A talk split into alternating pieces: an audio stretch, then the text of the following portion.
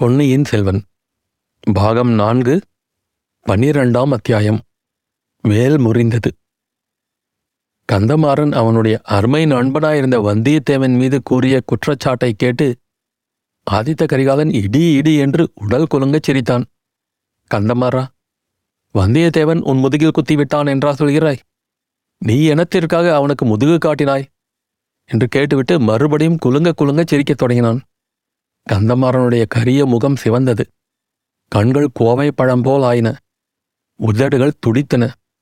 ஐயா தாங்கள் இதை சிரிக்கக்கூடிய விஷயமாக கருதுகிறீர்களா? என்று கேட்டான். கந்தமாறா நான் சிரிக்கக்கூடாது என்று சொல்கிறாயா? சிரிப்பு என்பது மனிதர்களுக்கு தெய்வம் கொடுத்திருக்கும் ஒரு வரப்பிரசாதம். மாடு சிரிக்காது ஆடு சிரிக்காது குதிரை சிரிக்காது சிங்கம் சிரிக்காது. வேடிக்கை விளையாட்டுகளில் மிக்க பிரியமுள்ள குரங்குகள் கூட சிரிப்பதில்லை. மனித ஜென்மம் எடுத்தவர்கள் மட்டும்தான் சிரிக்க முடியும். அப்படி இருக்க நீ என்னை சிரிக்கக்கூடாது என்கிறாயே. நான் கூட சிரித்து ரொம்ப காலமாயிற்று. நண்பா இப்போது நான் சிரிக்கும் சத்தத்தை கேட்டு எனக்கே ஆச்சரியமாயிருக்கிறது. நீ என்னை பார்த்து சிரிக்கக்கூடாது என்கிறாயே என்றான் ஆதித்த கரிகாலன். ஐயா தாங்கள் சிரித்து மகிழ்வது பற்றி எனக்கும் சந்தோஷந்தான். ஆனால் நான் இந்த சூராதி சோரனுக்கு முதுகு காட்டியதாக எண்ணிக்கொண்டு சிரிக்க வேண்டாம். நான் எதிர்பாராத சமயத்தில் பின்னால் மறைந்திருந்து இவன் என்னை குத்தினான். துர்காதேவியின் அருளாலும் நந்தினி தேவியின் அன்பான சிகிச்சையினாலுமே நான் பிழைத்து வந்தேன். இவன் செய்த அந்த துரோகச் செயலை குறித்து தாங்கள் விசாரித்து நியாயம் செய்யுங்கள். அல்லது நானே இவனை தண்டிப்பதற்கு எனக்கு உடனே அதிகாரம் கொடுங்கள் என்றான் கந்தமாறன். நண்பனே நானே அவசியம் விசாரித்து நியாயம் வழங்குகிறேன். செம்பியன் குலத்து மன்னர்களிடம் ஒருவன் நியாயம் கேட்டு அவனுக்கு நியாயம் கிட்டவில்லை என்ற பேச்சு இதுவரையிலே கிடையாது. எங்கள் பரம்பரையின் ஆதி மன்னனாகிய சிபி புறாவுக்கு நியாயம் வழங்குவதற்காக தன் சதையை துண்டு துண்டாக வெட்டி கொடுக்கவில்லையா? எங்கள் குலத்தைச் சேர்ந்த மனுநீதி சோழன் பசுவுக்கு நியாயம் வழங்குவதற்காக தன் குமாரனையே பலி கொடுக்கவில்லையா? நீ புறாவை விட பசுவை விட மட்டமானவன் அல்ல உனக்கு நான் நியாயம் வழங்க மறுக்க மாட்டேன். இவனை நான் விசாரிக்கும் வரையில் பொறுமையா இரு. வல்லவரையா உன் பிரயாணத்தை பற்றிய மற்ற விவரங்களை சொல்வதற்கு முன்னால் கந்தமாறனுடைய குற்றச்சாட்டுக்கு நீ மறுமொழி சொல்லிவிடுவது நல்லது. என்ன சொல்லுகிறாய்? இவனை நீ பின்னாலிருந்து முதுகில் குத்தியது உண்மையா? அப்படியானால் அத்தகைய வீர லட்சணமில்லாத நீசத்தனமான காரியத்தை ஏன் செய்தாய்? எதற்காகச் செய்தாய்? என்று கேட்டான். இளவரசே நான் இந்த வீராதி வீரனை குத்தவும் இல்லை முதுகில் குத்தவும் இல்லை அதுவும் பின்னால் மறைந்து நின்று முதுகில் குத்தவே இல்லை.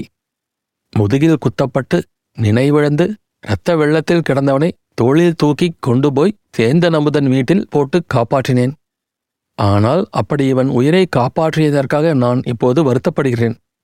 இவனை மார்பிலே குத்திக் கொள்ளாமல் போனோமே என்று பச்சாதாபப்படுகிறேன்.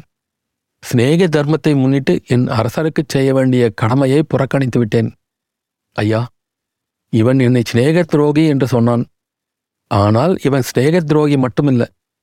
எஜமான துரோகி. இவன் முதுகில் குத்தப்பட்டது எங்கே எந்த சந்தர்ப்பத்தில் என்று கேளுங்கள்.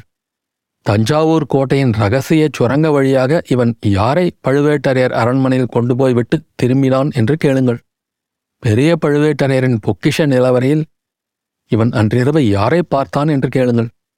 ஆடி மாதம் பதினெட்டாம் பெருக்கு தினத்தில் இவனுடைய கடம்பூர் மாளிகையில் என்ன நடந்தது என்று கேளுங்கள். அன்றைக்கு அங்கே மூடு பல்லக்கில் மறைந்து கொண்டு வந்தது யார் என்று கேளுங்கள். இந்த சமயத்தில் கந்தமாறன் உடல் நடுங்க நா குழற அடே அற்பப் பயலே நிறுத்து உன் அபத்தப் பேச்சை. இல்லாவிட்டால் இதோ இந்த வேலுக்கு இரையாவாய் என்று கூறி வேலை கையில் எடுத்தான். ஆதித்த கரிகாலன் அவனுடைய படபடப்பைக் கண்டு சிறிது வியப்படைந்தான். கந்தமாறனுடைய கையில் இருந்த வேலை பிடுங்கி தனது இரும்பையொத்த கரங்களினால் அதன் அடிக்காம்பை வளைத்தான். வேல் படார் என்று முறிந்தது. அதன் இரு பகுதிகளையும் ஆதித்த கரிகாலன் வீசி தூர எறிந்துவிட்டு ஜாக்கிரதை என் சிநேகிதர்கள் என் முன்னாலேயே சண்டையிடுவதை நான் சும்மா பார்த்து கொண்டிருக்க முடியாது. பார்த்திபேந்திரா இவர்களில் யாராவது இனி வேலையோ வாளையோ கையில் எடுத்தால் உடனே அவனை சிறைப்படுத்துவது உன் பொறுப்பு என்றான். உடனே வந்தியத்தேவன் தன்னிடமிருந்த வாளை எடுத்து பார்த்திபேந்திரனிடம் கொடுத்தான். பார்த்திபேந்திரனிடம் வேண்டா வெறுப்பாக அந்த வாளை பெற்றுக்கொண்டான் கந்தமாரா உன்னுடைய குற்றச்சாட்டுக்கு வல்லவரையன் மறுமொழி கூறினான். அதன் உண்மையை குறித்து நானே சாவகாசமாக விசாரித்து தீர்ப்பு கூறுகிறேன். அவன் கேட்ட கேள்விகளுக்கு நீ விடை சொல்லப் போகிறாயா? என்று கரிகாலன் கேட்டான். கந்தமாறன் தட்டு தடுமாறி மென்று விழுங்கிக் கொண்டு ஐயா அந்த விஷயங்களைப் பற்றி நான் யாரிடமும் சொல்லுவதில்லை என்று சத்தியம் செய்திருக்கிறேன் என்றான். பார்த்திவேந்திரன் இப்போது தலையிட்டு அரசே இவர்கள் ஒருவரை ஒருவர் குற்றம் சாட்டுவது ஏதோ பெண்ணை பற்றிய விஷயமாக காண்கிறது. ஆகையால் இவர்களை தனித்தனியாக கேட்டு தெரிந்து கொள்வது நலம் என்றான். ஆம் பார்த்திபா நானும் அப்படித்தான் கருதுகிறேன். நீங்கள் மூன்று பேரும் தனித்தனியாக பழுவூர் இளையராணியை பார்த்து அவளுடைய மோக வலையில் விழுந்திருக்கிறீர்கள். ஆகையினால்தான் ஒருவரை ஒருவர் விழுங்கிவிட பார்க்கிறீர்கள் என்று கரிகாலன் கூறிவிட்டு மறுபடியும் சிரித்தான். பார்த்திபேந்திரனுடைய முகம் சிணுங்கியது அவன் பிரபு தாங்கள் இன்றைக்கு எந்த முக்கிய விஷயத்தையும் லேசாக கருதி சிரிக்க தீர்மானித்திருப்பதாக தெரிகிறது. நல்லது. நானும் சொல்ல வேண்டியதை சொல்லிவிடுகிறேன். இந்த வந்தியத்தேவன் பேரில் எனக்கும் பல சந்தேகங்கள் இருக்கின்றன. முக்கியமானதை மட்டும் இப்போது சொல்கிறேன் இவனை தீப்பிடித்த கப்பலில் இருந்து காப்பாற்றுவதற்காகவே தங்கள் அருமை சகோதரர் நடுக்கடலில் கடும் புயலில் குதித்தார். பிறகு பொன்னியின் செல்வரை காணவே இல்லை. இவன் மட்டும் அன்றிருந்த மேனிக்கு அழிவில்லாமல் கொட்டாப்புளியைப் போல் இங்கே வந்து முளைத்திருக்கிறான். தங்கள் சகோதரர் என்ன ஆனார் என்று இவனை கேளுங்கள். அவரை கடல் கொண்டிருந்தால் அதற்கு இந்த பாதகனே காரணமாவான் என்றான். கரிகாலன் வந்தியத்தேவனை பார்த்து இதற்கு என்ன மறுமொழி சொல்கிறாய்? என்று கேட்டான். ஐயா நான் இவருடைய கேள்விக்கு மறுமொழி சொல்வதற்கு முன்னால் இவர் ஒரு கேள்விக்கு விடை சொல்லட்டும். பொன்னியின் செல்வரை இலங்கையிலிருந்து இவர்தான் தம்முடைய கப்பலில் அழைத்து கொண்டு புறப்பட்டார். முதன் மந்திரி அனிருத்தரும் சேனாதிபதி போதி விக்ரமகேசரியும் இலங்கையிலேயே இருக்கும்படி பொன்னியின் செல்வரை கேட்டுக்கொண்டார்கள் ஆயினும் தமையன் கட்டளையை பெரிதாய் மதித்து இளவரசர் இவருடைய கப்பலில் ஏறி கிளம்பினார். அவரை ஏன் இவர் பத்திரமாக தங்களிடம் கொண்டு வந்து சேர்க்கவில்லை? நடுக்கடலில் பொன்னியின் செல்வர் குதித்தபோது இவர் ஏன் பார்த்து கொண்டு நின்றார்? ஏன் இளவரசரை தடுக்கவில்லை? ஏழையும் அனாதையுமான என்னை காப்பாற்றுவதற்காக பொன்னியின் செல்வர் தம் உயிருக்கு துணிந்து இறங்கினாரே. வீர பல்லவ குலத்தின் தோன்றலாகிய இவரும் இவருடைய ஆட்களும் இளவரசரை பாதுகாப்பதற்காக ஏன் கடலில் குதிக்கவில்லை? அவரை கடல் கொண்டு போவதை வேடிக்கை என்று எண்ணி பார்த்து கொண்டு நின்றார்களா? பார்த்திபேந்திரனுடைய முகத்தில் எள்ளும் கொள்ளும் வெடித்தது. அவனுடைய கைகள் துடித்தன. உதடுகளும் துடித்தன. உடல் ஆடியது. ஐயா இந்த மூடன் என் மீது குற்றம் சுமத்துகிறான் என்று தோன்றுகிறது. இளவரசரை நானே கொன்றுவிட்டேன் என்று கூட சொல்லுவான் போலிருக்கிறது. இதை நான் ஒரு கணமும் பொறுத்து கொண்டிருக்க முடியாது என்றான். கரிகாலன் அவனை உற்று நோக்கி பார்த்திபா நான் தான் சொன்னேனே.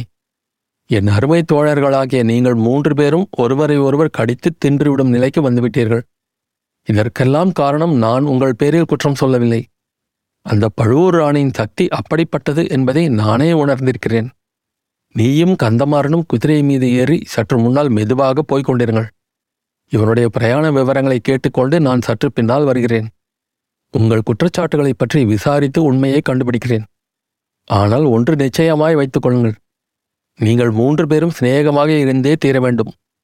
ஒருவருக்கொருவர் சண்டை போட்டுக் கொண்டீர்களானால் அதைக் காட்டிலும் எனக்கு அதிருப்தி உண்டாக்குவது வேறொன்றும் இராது பார்த்திபேந்திரனும் கந்தமாறனும் வேறு வழியின்றி தத்தம் குதிரை மீது ஏறி முன்னால் சென்றார்கள்.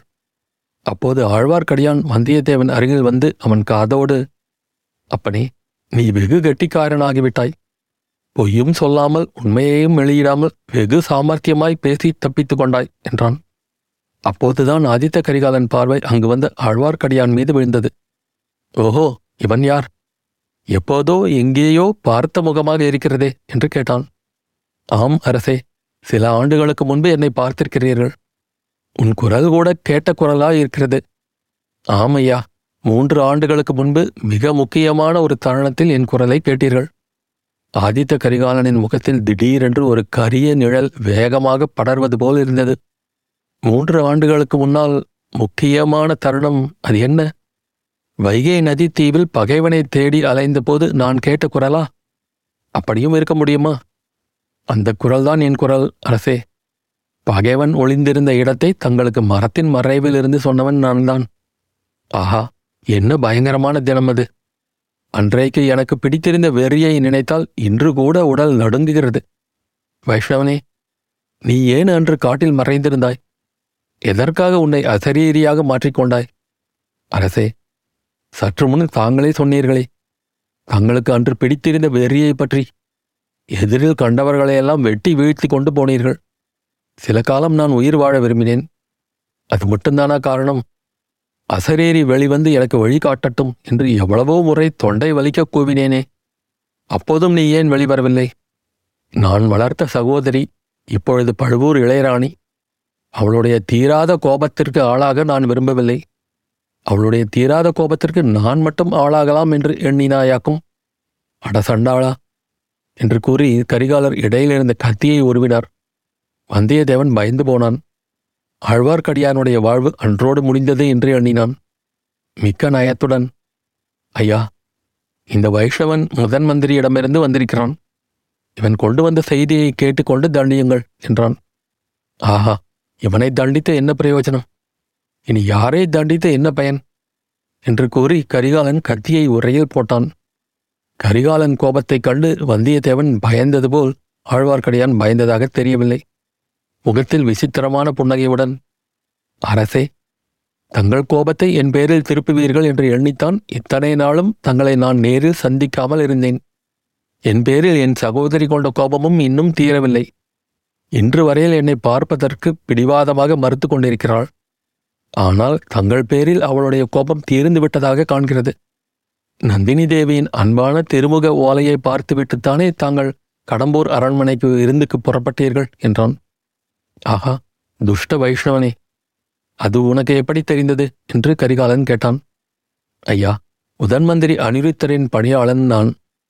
உதன்மந்திரிக்கு தெரியாமல் இந்த சோழ ராஜ்யத்தில் எந்த சிறிய காரியமும் நடக்க முடியாது என்றான் ஆழ்வார்க்கடியான். பார்த்து கொண்டே இரு. ஒரு நாள் அந்த அன்பில் அனிருத்தரையும் உன்னையும் சேர்த்து தேச பிரஷ்டம் செய்து விடுகிறேன். இப்போது இருவரும் குதிரை மீது ஏறிக்கொள்ளுங்கள். என் இரு பக்கத்திலும் வந்து கொண்டீர்கள். பேசிக்கொண்டே போகலாம் என்றான் ஆதித்த கரிகாலன். அத்தியாயம் முடிவு.